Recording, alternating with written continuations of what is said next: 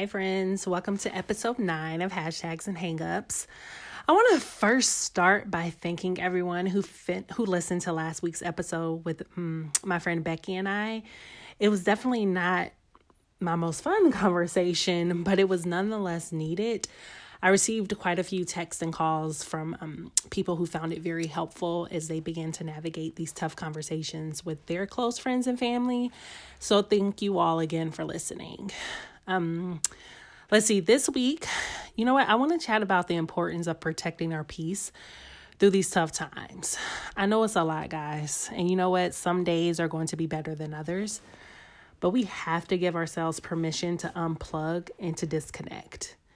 And even beyond that, we have to remember that it's okay to laugh and smile and even to be happy. The change we seek is going to take a long time, it's going to be a long journey. Fighting sy- systemic racism is going to take a while. And I think the sooner we accept that, the better off we'll be. Because think about it America's been around making laws and systems and policies for 244 years. 244. Y'all, we're not going to make any sweeping, lasting changes to those policies and laws in a few short months. Um, I recently came across a meme that says that police brutality is just one, one factor of systemic racism. We haven't even touched on education, housing, public health equity, hiring discrimination, sexual harassment, colorism, and so much more. So, y'all, we're just getting started. But if we're going to last, we have to make sure we're taking care of our mental health and that we're extending ourselves and each other grace as we navigate this journey. So, what does that look like for me? Well, first and foremost, it means acknowledging that no is really a complete sentence. Not everything and everyone needs an explanation as to why I can't, or hell, if I don't want to do something. And you know what? That's okay. It also means that not every post or comment needs or deserves a reply. That's a big one, y'all. Last week, I found myself feeling kind of obligated to respond to a few um, comments that people had made on a couple of friends' Facebook posts because they simply refused to acknowledge the hurt and pain that we as Black Americans are, are experiencing. Their comments were so full of judgment and rhetoric. And honestly, it just annoyed me so much that I spent hours lamenting over their ignorance. Y'all even went as far as to reply to their remarks. And that's something I don't do. I don't get into Facebook debates. Um, but I did, and then I found myself refreshing my news feed constantly trying to see if they had commented back. It was exhausting.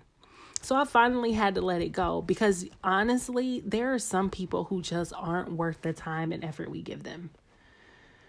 Um, I've also decided to take a couple of days off from work and I'll be honest, this was a big one for me. Generally speaking, I'm not one to take PTO anyway, so giving myself permission to request time off now during the middle of a pandemic when people are out of work was hard. But in order to perform at my best, I have to give myself the time to reset.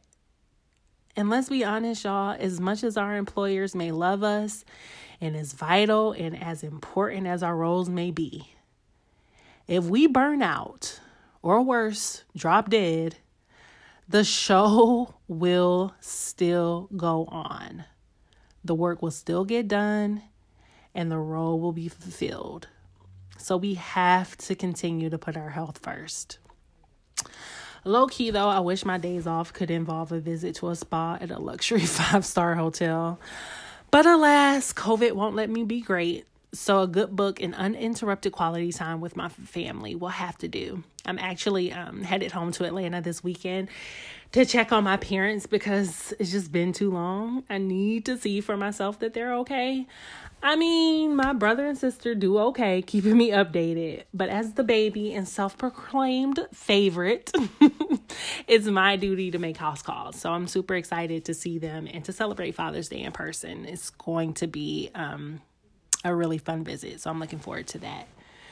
You know what else is crazy though, y'all? In typical 2020 fashion, the regular stressors of everyday life didn't just go away because we're in the middle of a global health pandemic and on the verge of a race war. And I feel like that's not fair, right? We're still dealing with the financial goals and budgets and relationship woes and friendships. It's a lot.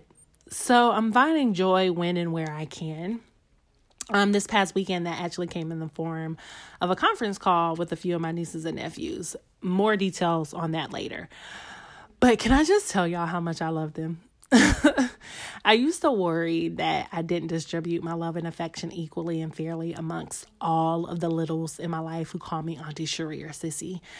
But um, I recently decided to let that go and realize that my relationship with each one of my nieces and nephews won't all be the same, and that's okay too. Um, in fact, I would I would argue that that's actually what makes them so special. My goal is simply to remind them how much I love them by showing up how and when they need me. I guess that's kind of how parenting works, huh? For those of you who, who have more than one um, child.